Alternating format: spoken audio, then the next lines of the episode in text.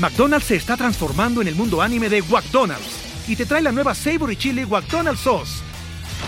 Los mejores sabores se unen en esta legendaria salsa para que tus 10-piece chicken wack papitas y Sprite se conviertan en un meal ultra poderoso. Desbloquea un manga con tu meal y disfruta de un corto de anime cada semana. Solo en McDonald's. ba baba go! En McDonald's participantes por tiempo limitado hasta agotar existencias.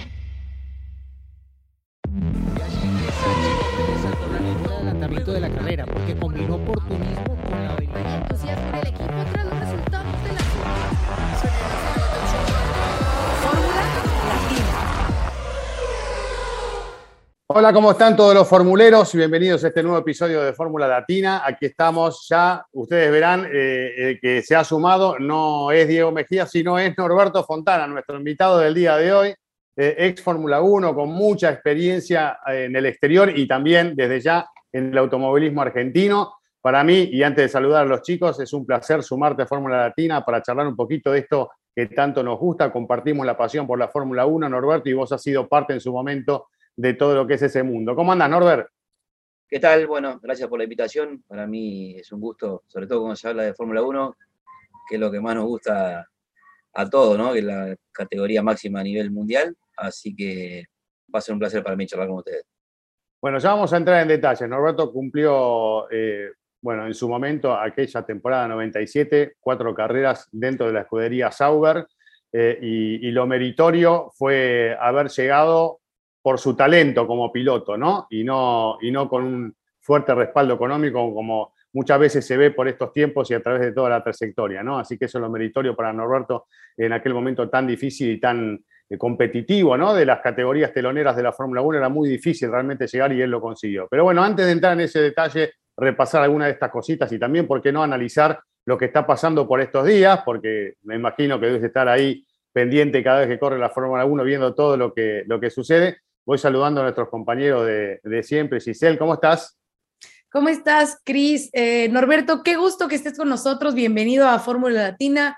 Juanito, eh, pues bueno, semana de carrera, Silverstone, así que bueno, habrá mucho que analizar. Vamos a, meter a Norberto como si fuera un formulero más, a que también le entre al análisis de lo que está sucediendo y por supuesto, yo estoy muy ansiosa para que llegue el momento del anecdotario y ver qué nos va a contar eh, Norberto, porque estoy segura que viene una buena.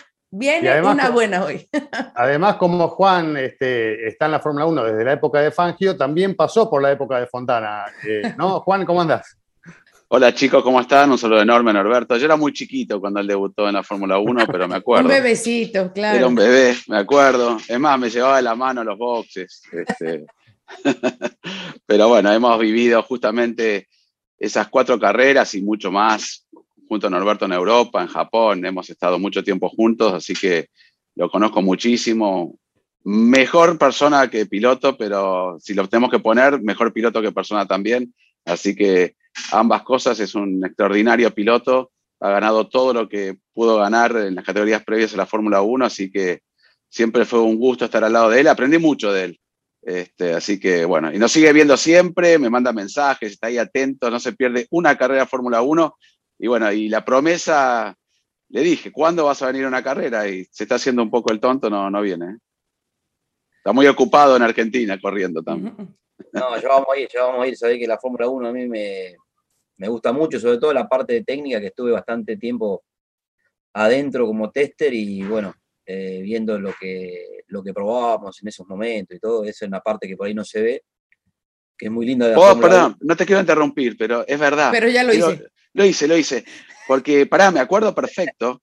Nosotros cuando él estaba en la Fórmula 3000, o a veces estaba inclusive en el mismo hotel y hemos compartido cuartos, y, lo, tenían que esperar para irnos a comer o algo. Y era el último tipo se iba, estaba todo el día con la telemetría y venía. Y, Dale, Norberto, dejate de hinchar. Y el tipo se quedaba y se quedaba, y este, que es muy complejo, ¿no? Y, más en esa época no había tanta información como hay ahora. Así que, perdón, te interrumpí, pero me acordé mi imagen parado esperándote afuera del camión que estaba con los ingenieros. Se iban todos los pilotos, los mecánicos, no quedaba nadie y Norberto seguía ahí adentro, por Dios. Sí, una parte muy linda porque qué sé yo, uno por ahí aprende de, los, de los grandes, por ejemplo, Senna era particularmente así, era un tipo que se quedaba hasta, hasta último momento porque le quería sacar el último jugo al auto para ganarle a Prost, que, eran muy parejos los dos. Y me he escuchado historias que, que lo ha llamado a la una de la mañana al ingeniero a las 12 porque se le había ocurrido un cambio. Y son esos pequeños detalles que por ahí te hacen estar primero o quinto. Y porque, bueno, el piloto es un sensor más que tiene el auto, porque los autos, sobre todo el auto Fórmula 1, tienen muchos sensores que van mandándole información a los ingenieros, y vos sos el último, que es la parte humana que no se ve, que también sos el que transmitís y por ahí podés dar, dar una idea de lo que está pasando.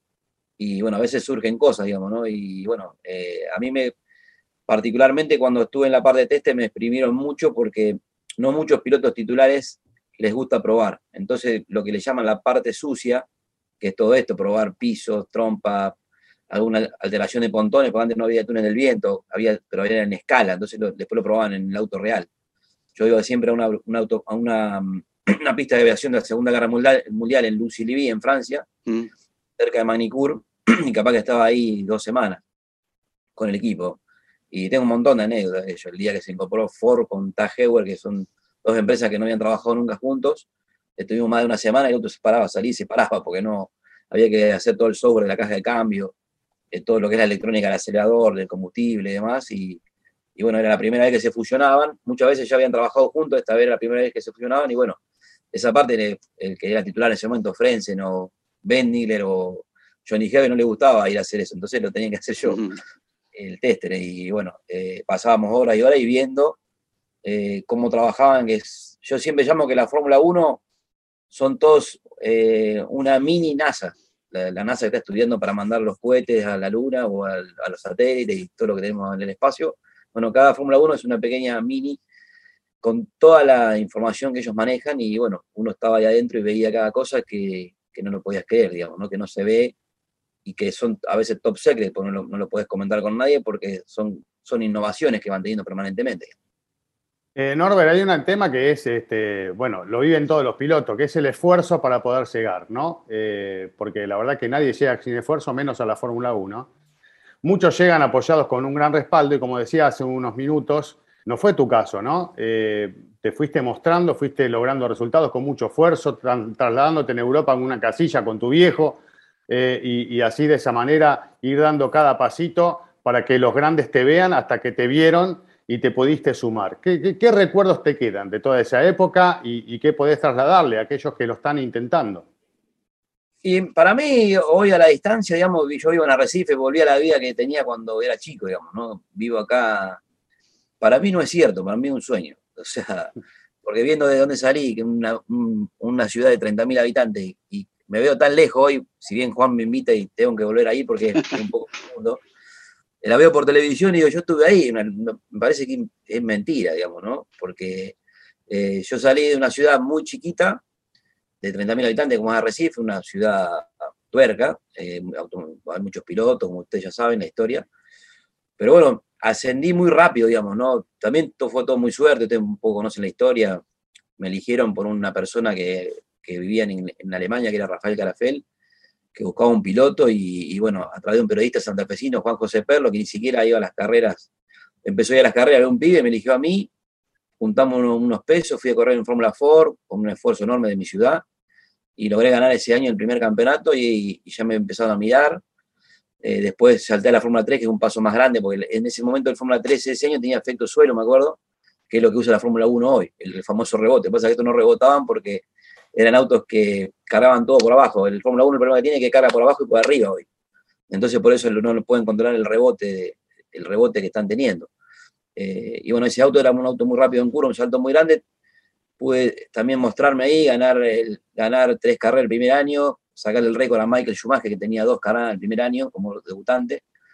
Eso también tuvo mucha repercusión en la prensa. Y bueno, fui abriendo puertas a base de estadísticas y resultados que me permitieron abrir una puerta en Fórmula 1 y una prueba con el equipo Sauber en aquel momento, en el 94, que para mí fue el auto más rápido que manejé, que ese era otro auto con efecto suelo, eh, tenía fondo plano y un auto que era muy, muy rápido, tal vez rápido como lo que están hoy, por, justamente la carga que tenía, un auto que cargaba 6.000 kilos de carga, y para que la gente tenga en cuenta es como tener parado un elefante en el tren delantero y un elefante en el tren trasero, lo que aplasta para abajo el auto.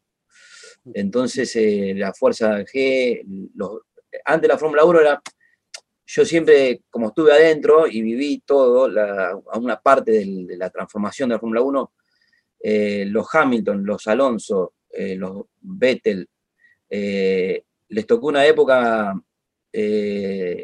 más fácil desde lo físico, porque no sé si ustedes recuerdan que Mansell, Senna, Prost, mismo Hill, Schumacher, a veces le, le, costaba levantar el trofeo cuando iban al podio.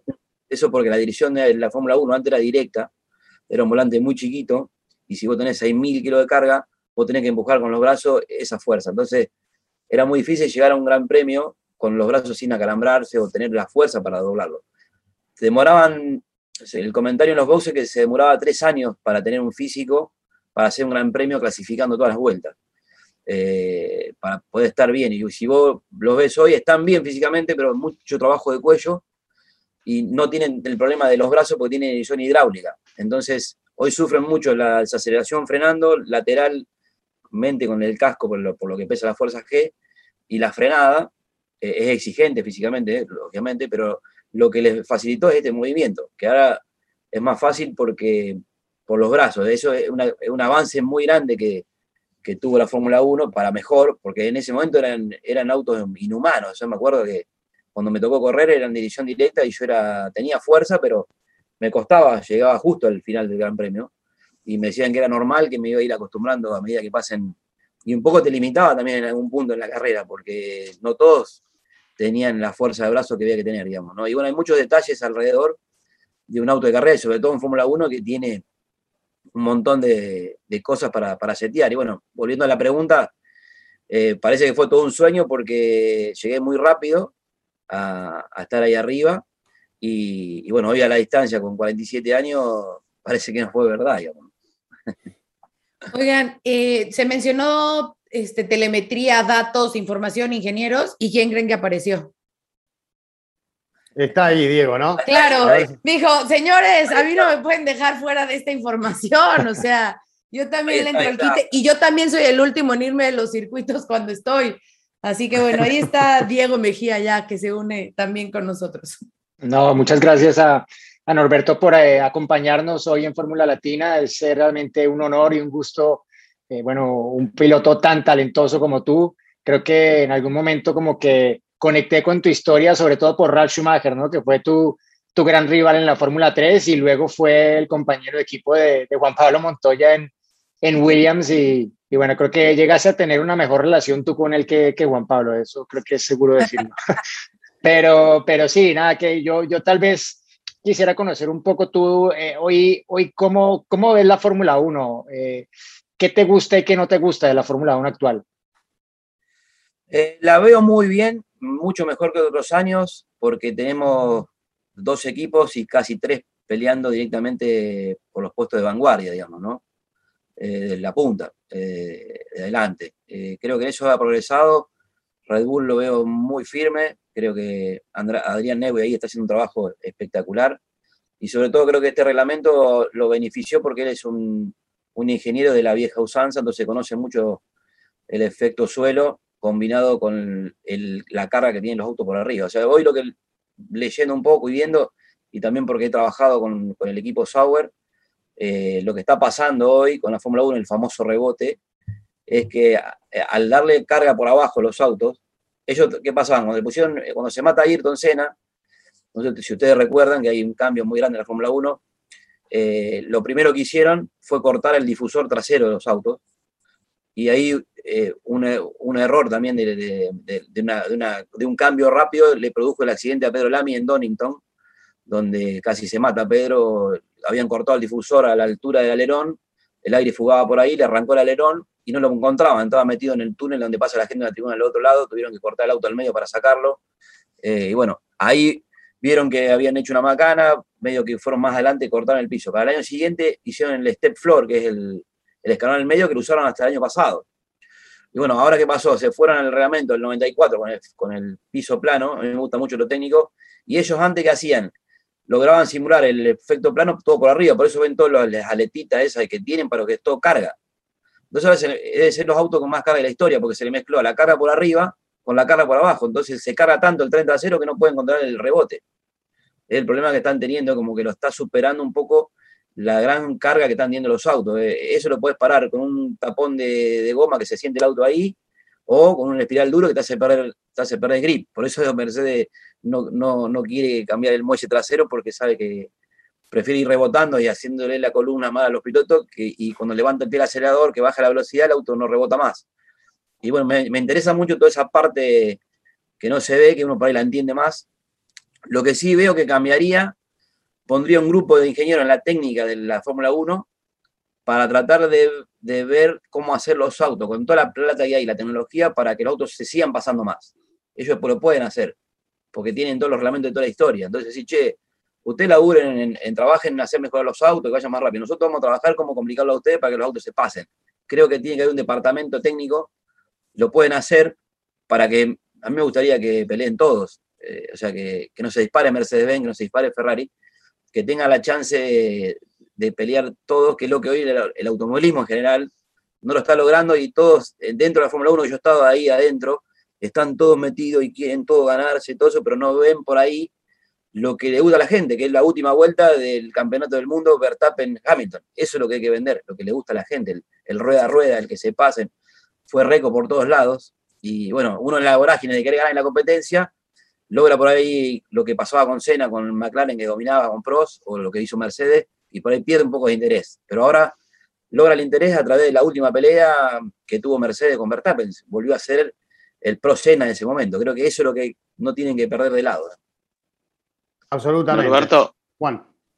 No, sí, sí. Bueno, no vamos a contarte la historia, ya medio lo anticipaste y seguramente hay una anécdota que tiene que ver con Papo Fontana, como le decía en el equipo, una persona fantástica, que lo hemos, este, hay una anécdota que le hiciste sufrir a tu papá, después lo podemos contar rápido, eh, que íbamos de un auto a auto y le calentaba el asiento, pobre papo. Pero bueno, eso, está bueno para contarlo, lo vamos a contar al final. Pero no, todo el sacrificio que hizo Norberto, como bien decías, los méritos propios por llegar a la Fórmula 1, cómo se sigue interiorizando, cómo le gusta la técnica, eso lo sabemos. Pero también es cierto, Norberto, que, la Fórmula 1 en todas las épocas tuvo un equipo dominador o dos o tres equipos, pasó inclusive cuando vos corrías, y, se trata ¿no? de mejorar.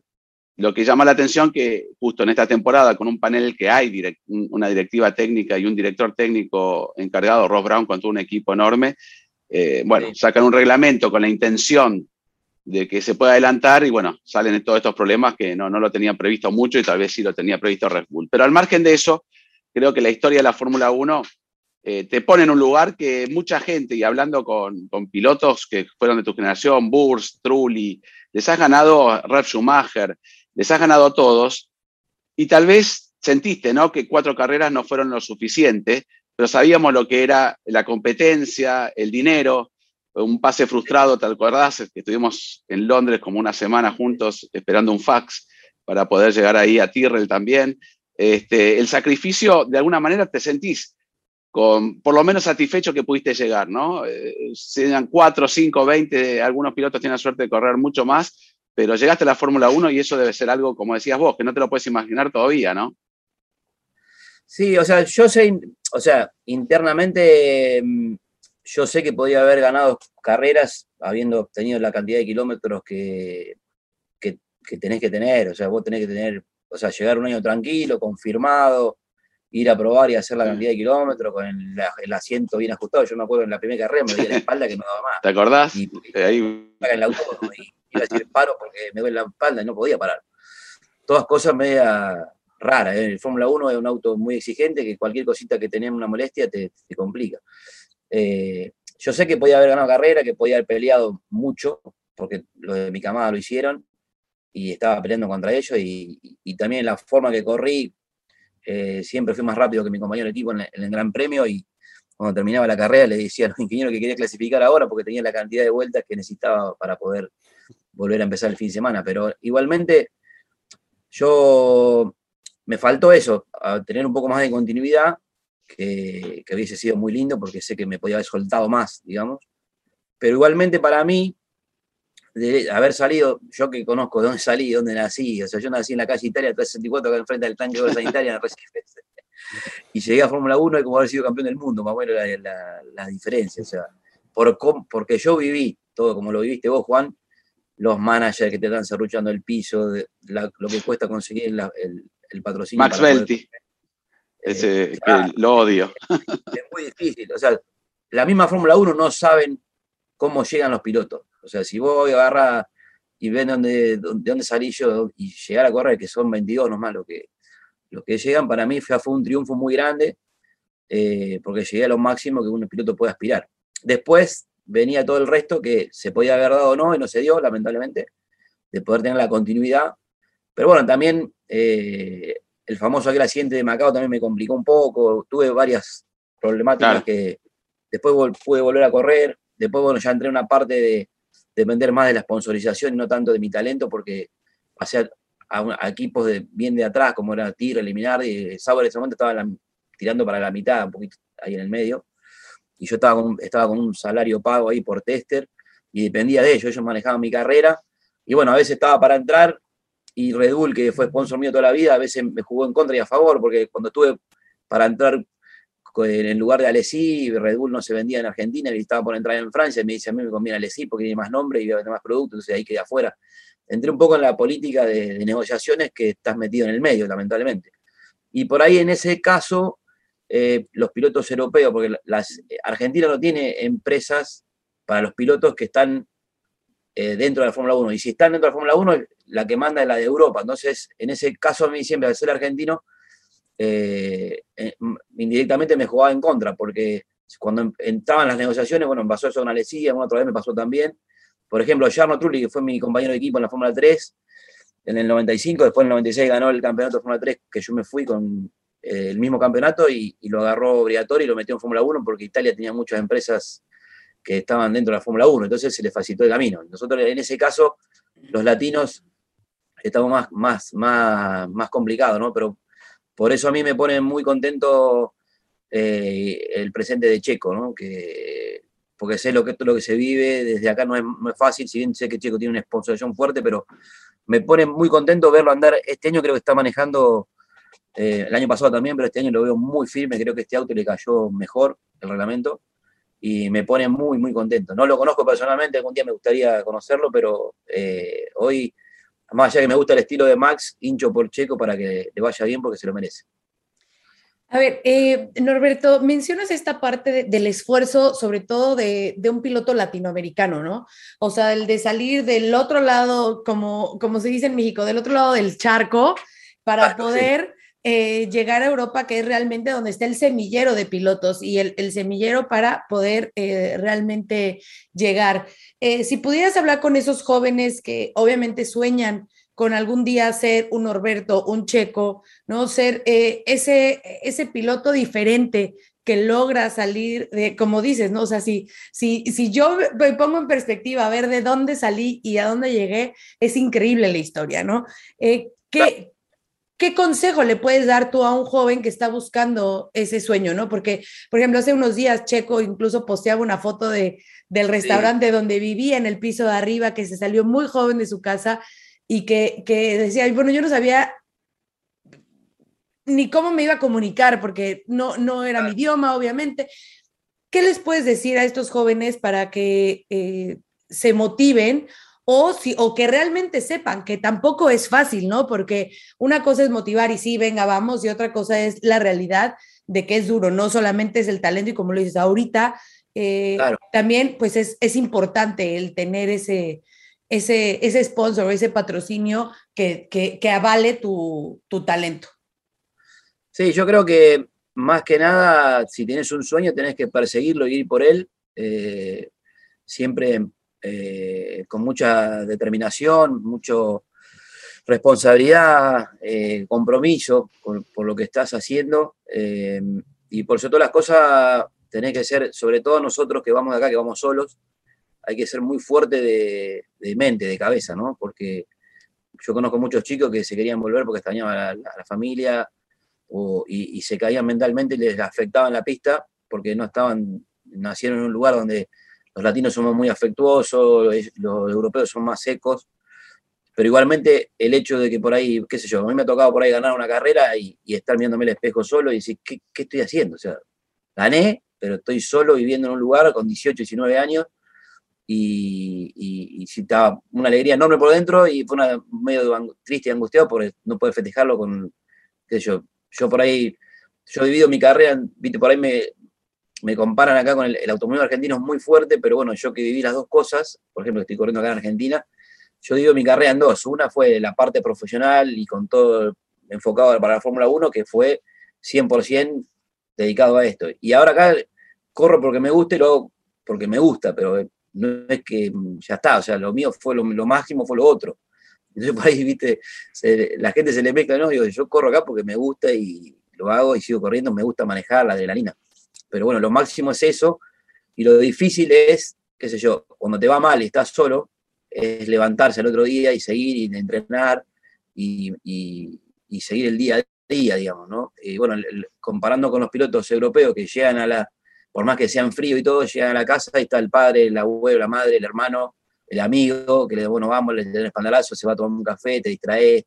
Nosotros, si bien tenemos por ahí el dueño del equipo o algún amigo que te haces en Europa, pero no es lo mismo de tener tu gente de toda tu vida que te, que te da fuerzas para seguir. Y encima nosotros, imagínate ahora, está un poquito mejor porque hacer un video llamado y te ves. Yo me, mandaba fax, o sea, o hablaba por ahí con en un teléfono público una moneda y dice, no tengo más plata, se me corta. Nos hablamos otro día. Eh, la comunicación era distinta, ¿no? Eh, pero bueno, eh, para los chicos el consejo que le puedo dar es que si tienen un sueño tienen que ir por eso. Como dije, mucha concentración, predeterminación, trabajo, esfuerzo, muy fuerte mentalmente porque le van a pasar cosas que están en la máxima del elite del automovilismo mundial, si tienen la suerte de llegar, van a pasar por muchas barreras, caídas, tropezones, que tenés que hacer muchas presiones, eh, hay que saber manejar muy bien la presión. Pero bueno, si a uno le gusta esto y, quiere afrontarlo, hay que ir preparándose día a día, eh, saber manejarse también con ustedes, con la prensa, que no son fáciles. Eh, hay muchas cosas. Sí. si te toca Juan, jodido. Norbert, eh, vos hablabas de, momentos difíciles, de momentos duros. Hace un ratito lo mencionaste, pero así al paso, lo que pasó en aquel momento eh, en Macao con la Fórmula 3, cuando ya estaba todo, eh, toda la puerta abierta de la Fórmula 1, ¿no? Que nos recuerdes un poquito cómo fue esa vivienda, esa vivencia, porque fue un momento muy duro que tuviste que atravesar y bueno, el premio de llegar a la Fórmula 1 vino después, pero ese momento fue como que se te desmoronó todo, ¿no? ese fue uno de los peores momentos de mi vida, digamos, ¿no? Porque creo que fue, va, después tuve momentos difíciles con el fallecimiento de mi hermana, mi viejo y demás, pero de la carrera deportiva seguramente que sí, porque en, ese momento la Fórmula 3 y la Fórmula 3 alemana y la Fórmula 3 inglesa eran lo máximo para saltar la Fórmula 1. Había salido Senna, Magnussen, bueno, toda la camada de Inglaterra y de Alemania, los Schumacher, los Verstappen, los Bendix, los Frenzen, no me acuerdo, Pedro Lamy, entonces, es como que la, también alemana en ese momento era la más fuerte, había ganado un poco sobre la inglesa. Y bueno, ganar ese campeonato, ganar el Máster de Holanda, haber peleado a Monte Carlo, fue, me pegué, fue un error mío. Y era candidato en Macao, porque yo en el 94 lo venía ganando en Macao, debutando, le venía ganando a, Fisichella, justamente a Magnussen, que había sido, le había sacado el récord a Schumacher, a, a Senna con más victorias en la Fórmula 3 inglesa, eh, bueno, eh, me, me, penalizaron stop and go y bueno, el, favorito para Macao era yo en el 95 para ganar la carrera. Y arranqué bien en por el viernes y el sábado eran dos clasificaciones, rompí la caja, quedé quinto. Y, bueno, largando ahí, lamentablemente eh, me tocaron de atrás, me metí dentro de un guarrail y tuve la fractura de la sexta vértebra cervical con aplastamiento de disco. y bueno, de estar tocando el cielo con las manos, tenía, estaban todos los medios de Europa prácticamente, sobre todo en Alemania, era muy fuerte la Fórmula 3, que estaba con el DT en ese momento, estaba muy fuerte. Eh, de repente afrontar una operación de cinco horas, que no sabía si cómo iba a quedar, Sauber que me bajó y lo subió a, Herbert y me decía que después veíamos qué hacíamos, cómo iba a quedar la operación. O sea, de estar arriba de la Fórmula 1 a no saber qué pasaba. Y eso me, jugó muy en contra, pero también eh, después me di cuenta, porque eh, se, me, se me vino el mundo abajo, digamos, ¿no? Y sufrí, que después no sabía qué era en ese momento, el famoso, lo sufrí después de, todo esto, de la operación, todo, tuve panic attack, eso que, que por ahí te transpira todo, se te baja la presión, no sabes qué pasa, porque pasé por muchas situaciones que no sabía qué me iba a pasar y de dónde iba a correr, todo, también por los medicamentos, la operación, todo, es como que fue todo mucho para mí, de tener todo muy bien a todo muy mal, de golpe. Y bueno, me acuerdo que me llegué a Recifes y había ganado Di Palma, Luis Di Palma en turismo carretera, me acuerdo, y mi viejo, me, yo estaba con un corsé, tenía el cuello apretado y lo iba a ir a saludar y se me bajó la presión, llevarme a casa y pues me desmayo. Y no sabía qué me pasaba y bueno, después empecé a agarrar la bicicleta, a entrenar lo que podía y me lo saqué solo sin darme cuenta y después con los años me eh, apareció, en ese momento no sabía lo que era. Y, bueno, entrenando y tratando de, de mostrar a Sauber que estaba vigente, que quería seguir y bueno, me volví para Europa y que me llamaron porque me querían el grupo de ingenieros de Sauber que manejaba mi carrera con, Peter Sauber en ese momento. Había, yo iba a ir al lugar de Montoya en el equipo de David Sears, en el equipo que después fue Juan Pablo o compañero Juan Pablo, no me acuerdo, en la Fórmula 3000. De Vicía me quería, pero en el Nova. Pero Sauber no quería porque el Fórmula Nippon era más rápido hablando en curva, porque Frenzen venía de Japón y había andado muy bien en Fórmula 1. Entonces, ellos analizaron los dos reglamentos, el Fórmula Nippon tenía efecto suelo y el Fórmula 3000 había ido, por lo que hablamos anteriormente en el principio de la nota, el step floor, los autos eran lentos doblando. Entonces, como que el 3000, el salto del Fórmula 1 era más grande porque los autos no doblaban rápido y el Nippon eh, la pole position de la Nippon, con 400 caballos menos, era P11 en una grilla de Fórmula 1 en Suzuka. Eh, o sea, porque eran efecto suelo con gomas blandas usaban. McDonald's se está transformando en el mundo anime de McDonald's y te trae la nueva Savory Chili McDonald's Sauce. Los mejores sabores se unen en esta legendaria salsa para que tus 10-piece chicken wack papitas y Sprite se conviertan en un meal ultra poderoso. Desbloquea un manga con tu meal y disfruta de un corto de anime cada semana. Solo en McDonald's. baba ¡Go!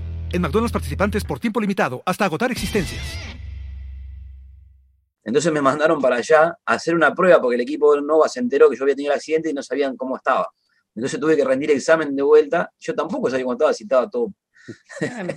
no sabía que no había subido más a un auto. Y había estado tres meses eh, en Arrecife, ah, dos meses en Arrecife eh, haciendo bicicleta nomás, me acuerdo, y tenía un entrenador físico que se llamaba Carl Fresne, que vive actualmente, que es austríaco.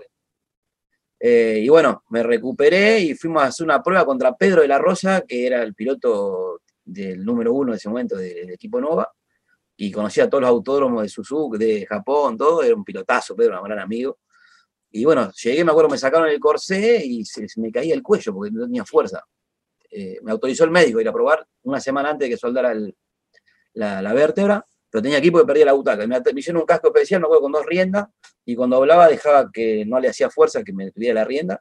Y anduve bien, me mostré, me acuerdo que terminé recansado porque no estaba bien físicamente.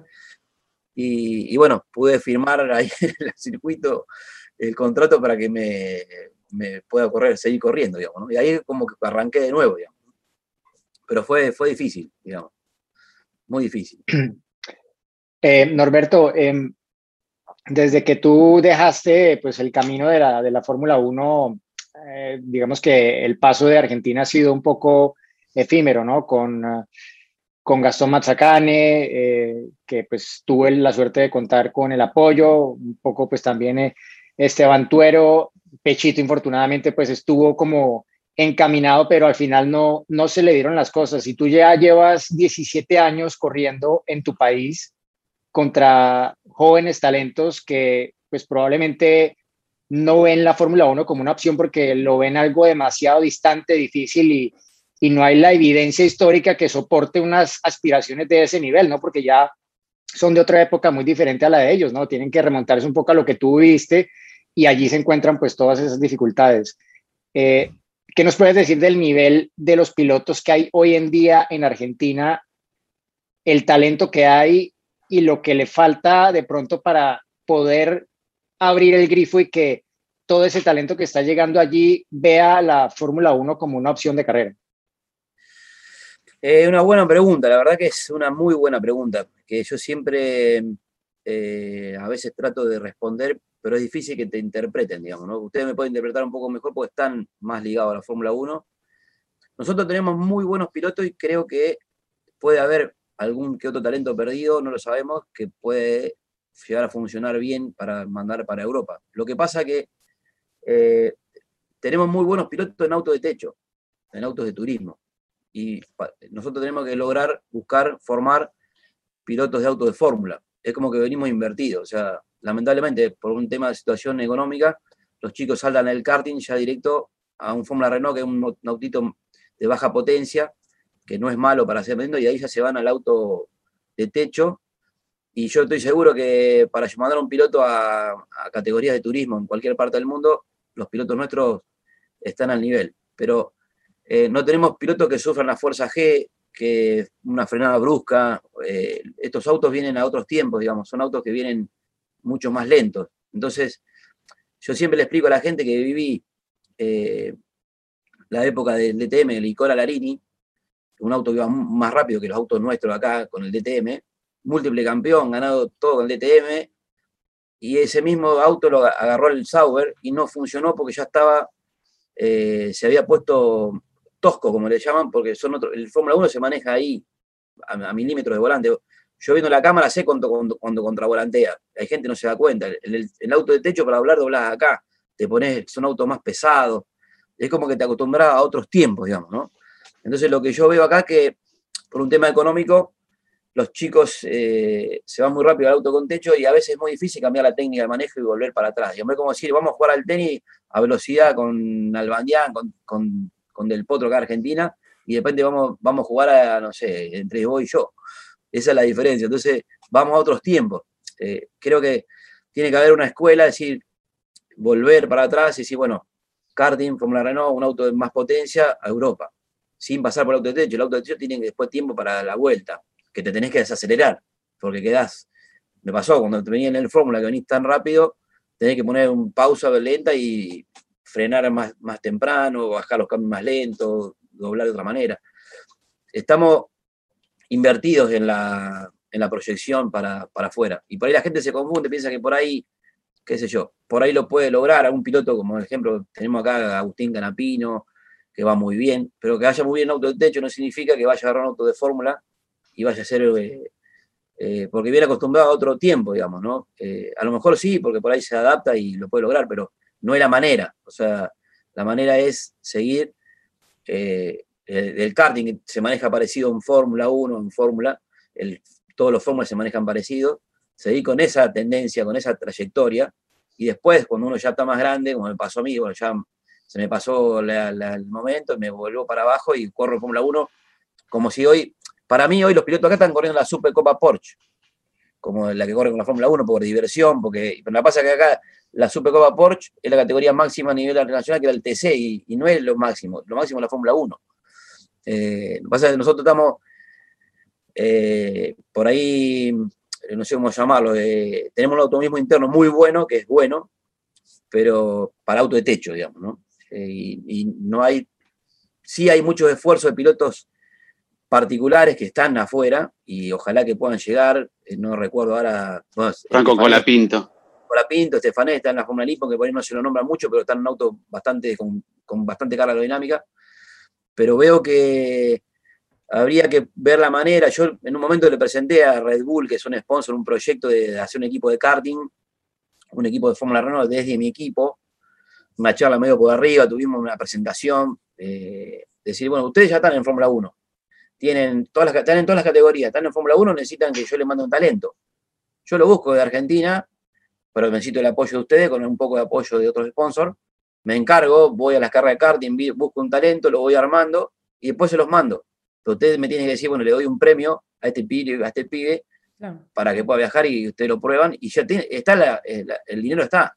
No hace falta que Argentina eh, vaya, o sea, ese puede ser un camino, porque es un sponsor que ya tiene equipos en todas las partes del mundo, eso es lo, que a mí se me había ocurrido para ayudar lo más rápido, porque si vamos al Automóvil Club no hay, no hay una, metodología de trabajo para decir, bueno, hacemos un proyecto para mandar pilotos afuera, es todos esfuerzos personales. Y hoy lo más rápido que se me ocurría a mí es decir, bueno, Red Bull tiene la academia de, pilotos, y si, bueno, busquemos el futuro Vettel, mm, que lo formaron ellos, acá, pero no lo tenés que buscar hoy para mañana, lo tenés que buscar, hoy estamos en el 2022, pensar en el 2032 a 10 años. Si arrancás hoy. Un piloto de Fórmula 1 no se hace en un año, en dos, en tres. Y nosotros estamos ansiosos y creemos que ya se sube, ya está y va a pelear el campeonato. No. Es una trayectoria, step by step, como dicen los europeos, escalón por escalón. Te puedo hacer una última pregunta por, por, mi parte nada más, pero ya que fue tan bueno todo lo que explicaste, tuviste la oportunidad de volverte a subir a un Fórmula 1 en el Autódromo de Termas de Río Hondo, en el Benetton. ¿Y qué sentiste cuando te volviste a subir a un Fórmula 1 después de tanto tiempo? Porque realmente lo llevaste bastante al límite, no sé cómo te miraban cuando lo, llevabas rápido, pero te, volviste a sentir ahí vivo como cuando habías estado en, Sauber. Y sí, y ahí eh, es muy lindo volver a vivirlo porque empezás a recordar, eh, o sea, internamente uno cuando va manejando, uno va, se, va recibiendo información de, vos te vas hablando con vos mismo de lo que vas haciendo, digamos, es una charla interna que tenés.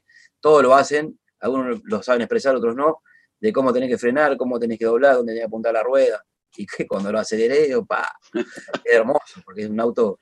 Yo siempre le explico a la gente, el Fórmula 1 es como el, el FW16, el avión casa, que está con todos los misiles para ir a atacar, que dobla y, y tiene todas esas fuerzas G, bueno, eso es en Fórmula 1. Y el auto de techo que tenemos acá en Argentina es el Cessna que está en el Aeroclub para ir a una vuelta con los amigos. Esa es la diferencia.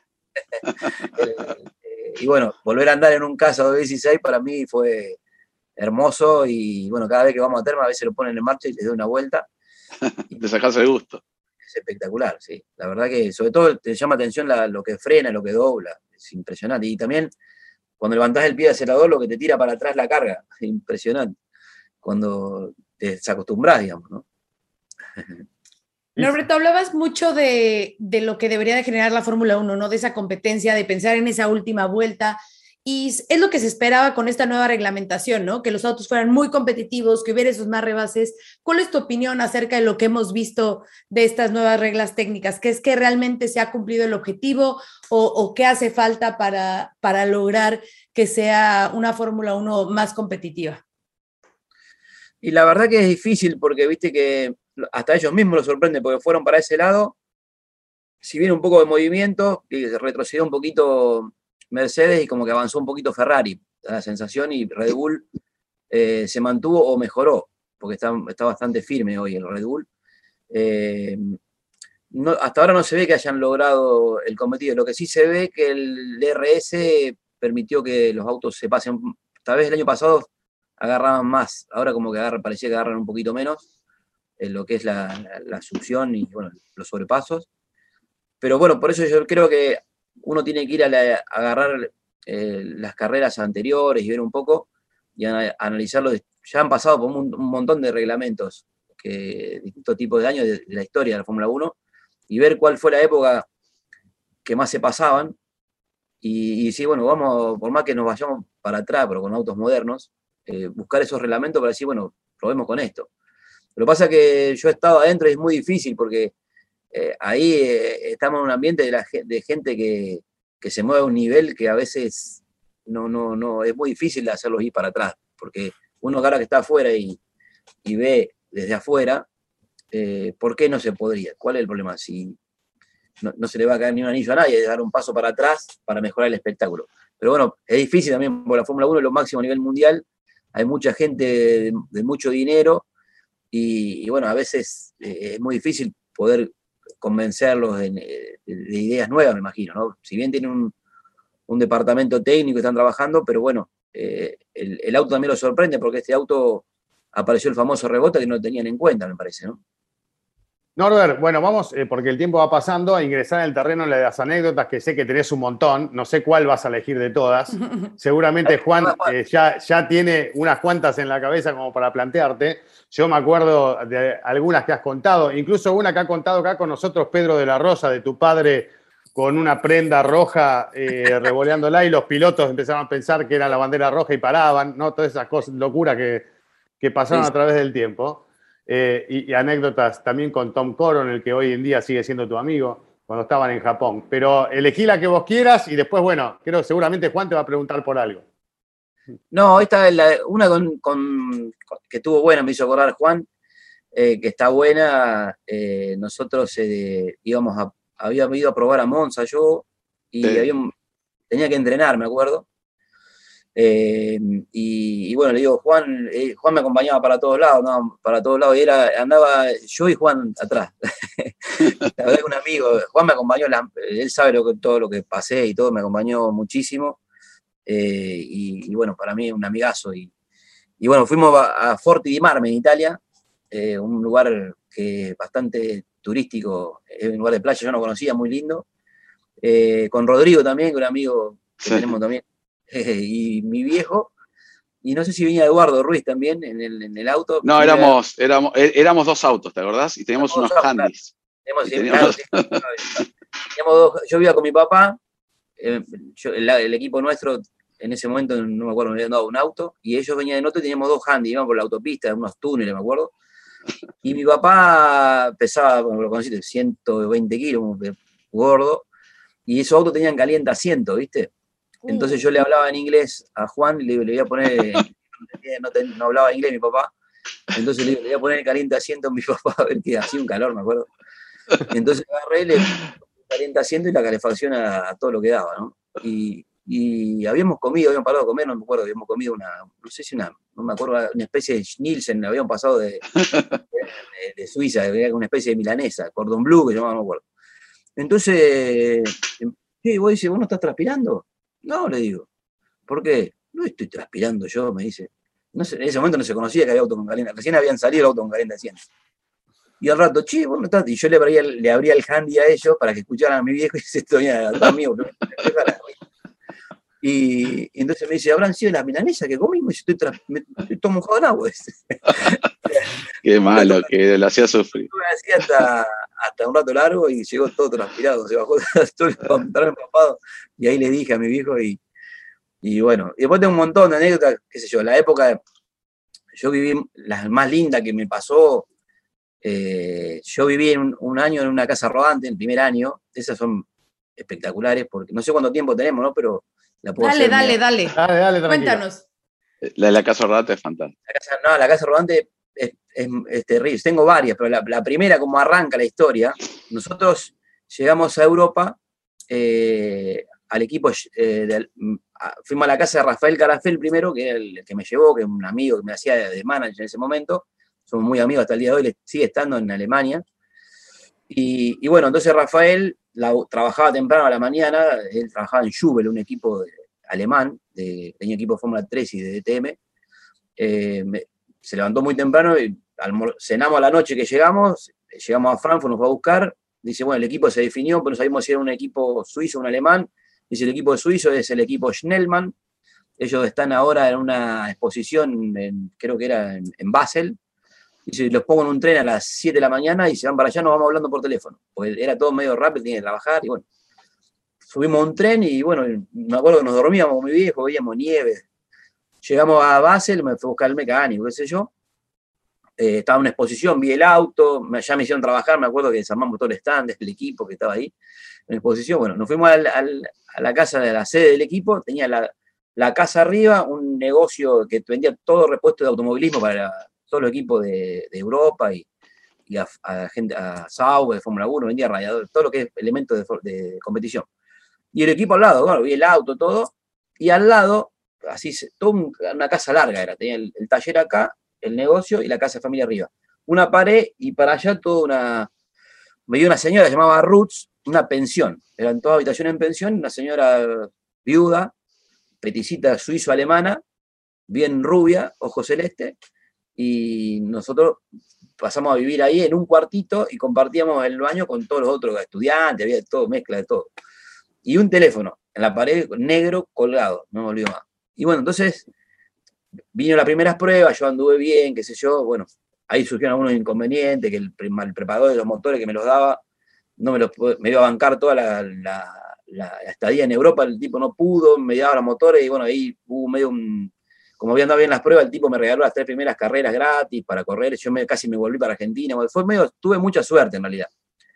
Y justo yo eh, gano las tres primeras carreras que me regala el hombre, dice, como anduviste bien, yo hecho los mejores tiempos en Dijon-Prenois y había hecho el mejor tiempo en Alemania. Entonces el hombre me dice, bueno, como yo no tenía la plata porque el preparador de motores que me, que me sponsorizaba, se dijo que no me podía sponsorizar, me va los motores nomás, le dice, eh, le digo, no, yo me vuelvo a Argentina, le digo porque no tengo la plata, no, dice, como anduviste bien las pruebas, te regalo las tres primeras carreras, después vemos cómo seguís. Si no, yo me volvía, mira cómo es la historia. Y gano las tres primeras carreras. Entonces, ¿qué pasó? Eh, bueno, carburando, que lo tengo ahí enfrente, carburando, campeón, coche de la vista en ese momento, todos los medios de, Argentina yo había pasado el teléfono de Roots, de la pensión. Entonces, claro, había mucho No tiempo. dejaba que de sonar. Claro, entonces no, hacía mucho tiempo que no ganaba un argentino en Europa. Eh, era como medio que empezar de otra vez de cero. Y gané la primera carrera, gané la segunda, me llamaban cinco medios, eran las 9, 10, 11, 12, 1 de la mañana, 2. Y yo no podía atender porque era el teléfono de ella. Entonces la señora venía, tiene unos suecos de madera y venía tan, tan, tan por la escalera y me decía, oye, viste, medio en inglés, alemán. Uy, yo, viste, le hacía la nota, pum, cortaba. Al ratito otra vez, viste, era un espacio de 20 minutos. Bueno, primera carrera, segunda carrera, tercera carrera, la señora se hinchó de los fontanas y nos echó, pero yo no entendía el idioma. Entonces, al hoy, yo estaba estudiando, me va de trompa, me va de cola, patina con acelerador, estaba aprendiendo a hablar, no sabía hablar inglés. Entonces sabía un poquito lo técnico para comunicarme para la puesta a punto del auto. Entonces el, el, el dueño del equipo viene y me explicó que por los llamados de Argentina me habían echado de la pensión, pero yo le decía todo que sí, de vergüenza no entendí nada. Y lo llamaba Rafael Carafel a la casa y había ido una carrera china y la mujer no estaba, entonces no entendía nada. Nos vamos a dormir y ¿qué pasaba? El hombre me explicaba que había comprado una casa rodante en, al otro lado del, del San Gotardo, que es el túnel, en, en la parte italiana de Suiza, y la teníamos que ir a buscar el día siguiente, pero yo no entendí nada. Yo decía que sí, ¿viste? para que vivamos nosotros, entonces cuando íbamos a las carreras nos pagábamos hoteles, qué sé yo. Al otro día a las 7 de la mañana me viene a buscar, me golpea la puerta, vamos, go, go, go. Y, ¿qué hice? Go, wea, go, go. Ok, mi, mi papá se cambió, ¿no? Salió en un jeep que tenía, pasamos el túnel de 30 kilómetros del San Gotardo, llegamos a, a la parte de la Suiza italiana, ahí en el lago de Como, por ahí andábamos, y veo una casa rodante y la daba vuelta y la miraba y me decían en inglés y en, en italiano, ¿le piace? Y le digo, si le piace ley. Y mi viejo me decía, "Oh, esta gente se va de vacaciones, nos vamos a quedar solos, y era para nosotros la casa rodante.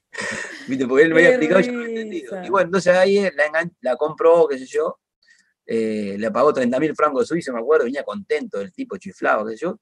Entonces llego y llamo por teléfono y la encuentro a Marta, que era la señora de Rafael, y le digo, vos sabés que no entiendo nada, porque me vino a dormir, me vino a buscar que había que sacar las valijas, algo me explica, bueno, algo está pasando. Le pasó el teléfono y, mm, ¿cuándo me pasa el teléfono? A mí me entré a reír porque pasan cosas en ese momento por no saber el idioma, digamos, ¿no? Y bueno, nos enteramos que sin querer que fuimos a parar a vivir en una casa rodante sin saberlo, y le digo a mi viejo, che, vos sabés que lo que compró es para nosotros. ¿Cómo? No, ¿cómo vivir ahí? A ver, bueno, está linda, dice, trabajar todo. y vivimos ahí ocho meses, así que. Y ahí la- eh, íbamos a las carreras, el, el dueño del equipo con el camión, el auto atrás, la casilla enganchada, era una casilla esa que se enganchan, y vivimos ahí. Y a veces le daba vergüenza que detenernos enfrente de la casa, entonces corría en Nürburgring, yo ganaba, me tocaba en el himno todo, y cuando venía, eh, pasaba por Hockenheim, bueno, si quédense acá, en 21 días nos vemos, chau. Y nos quedamos 21 días viviendo en Hockenheim esperando que viniera el auto para la siguiente carrera, una cosa. Qué risa. Y a Qué pie.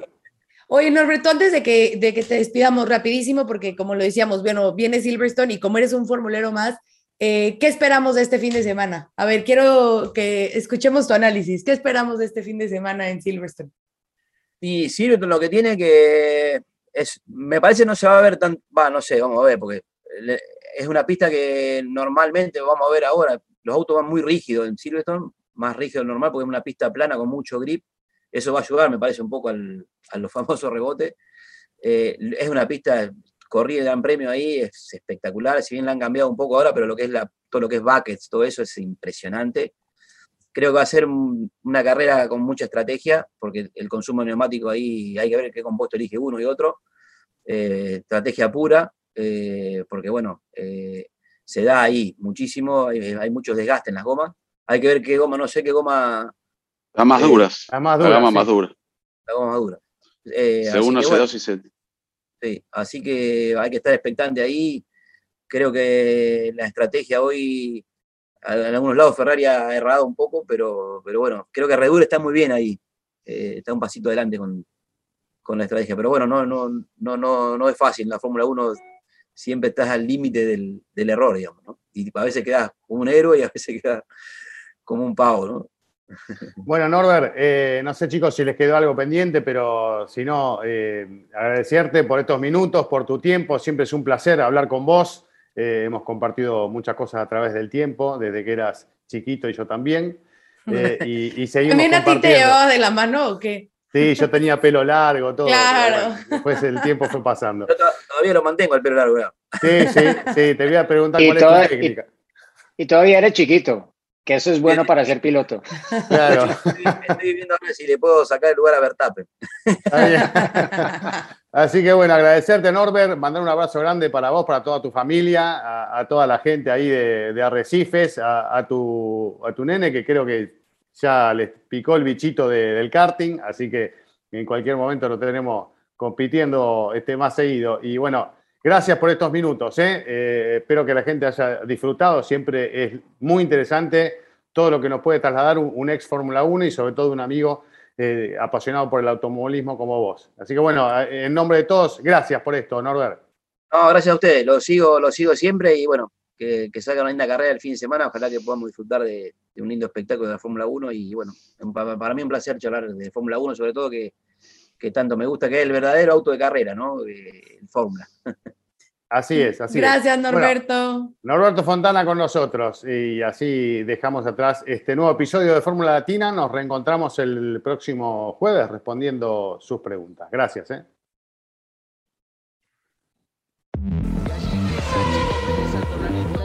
de la carrera, porque combinó oportunismo